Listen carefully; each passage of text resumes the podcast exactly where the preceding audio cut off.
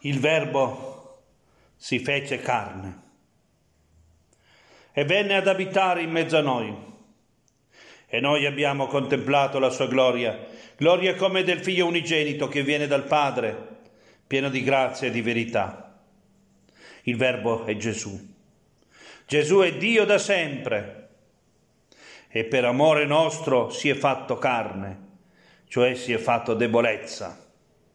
La gloria di Dio è proprio questo, farsi carne, farsi debolezza.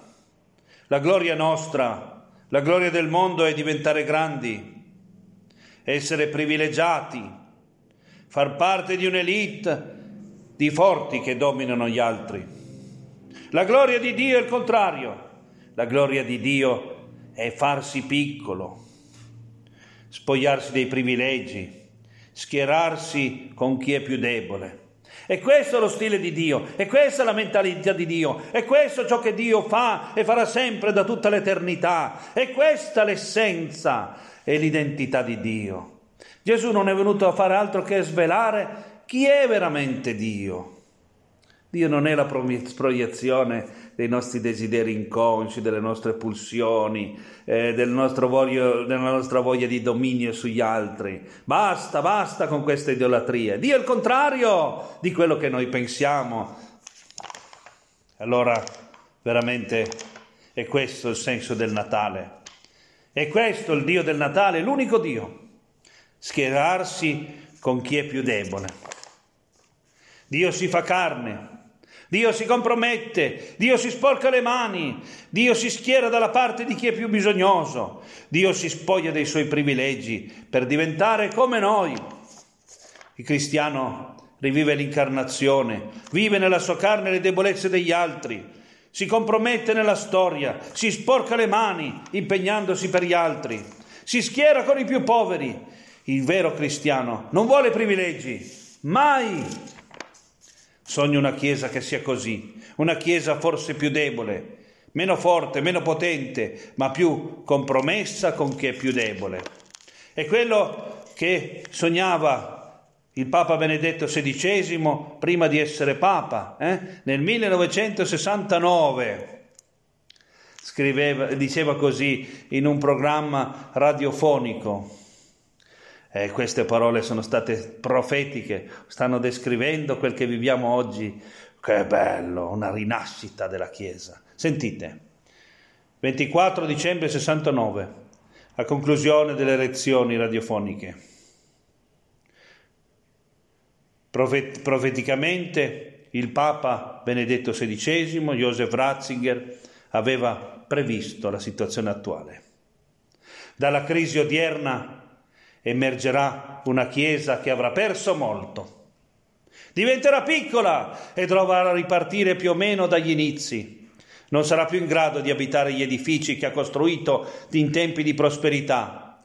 Con il diminuire dei suoi fedeli perderà anche gran parte dei privilegi sociali ripartirà da piccoli gruppi. Che bello questo, vedete, finalmente la Chiesa è come Dio, non è più una privilegiata, non è più potente, che bello! Questa è la rinascita della Chiesa, finalmente, ah, che è arrivata veramente la primavera ripartirà da piccoli gruppi, diceva appunto Ratzinger, da movimenti e da una minoranza che rimetterà la fede al centro dell'esperienza. Sarà una Chiesa più spirituale, che non si arrogherà un mandato politico flirtando ora con la sinistra o ora con la destra. Sarà povera e diventerà la Chiesa degli indigenti, in, tutto, in tutti i sensi. Allora la gente vedrà quel piccolo gregge di credenti come qualcosa di totalmente nuovo. È quello che sta capitando adesso. Lo scopriranno come una speranza per se stessi, la risposta che avevano sempre cercato in segreto. Quante persone eh, si avvicinano a una alla volta, eh, poco per volta, e Dio le, le, le, conquista a tutte le età. Che bello! È quello che stiamo vivendo noi. Eh? Non peschiamo più con la rete, peschiamo con l'amo. Il Signore pesca ad uno ad uno. Dunque lo, la scopriranno come una speranza per se stessi, la risposta che avevano sempre cercato in segreto. A me sembra certo, dice Ratzinger, che si stanno preparando per la Chiesa tempi molto difficili, eh, però difficili, però di frutto, è come, come normale, i frutti vengono nei tempi difficili.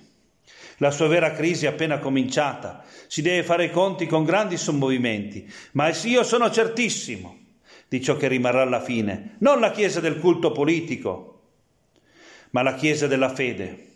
Certo, esso non sarà più la Chiesa, la forza dominante della società, nella misura in cui lo era fino a poco tempo fa, ma la Chiesa conoscerà una nuova fioritura e apparirà agli uomini come la patria, che ad essi dà vita e speranza oltre la morte.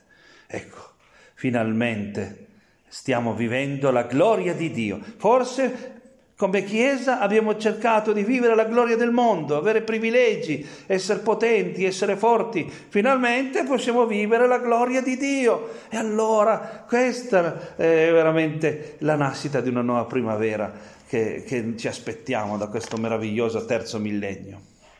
Quando si ha la terra sotto i piedi si può camminare. Quando viene a mancare, bisogna volare.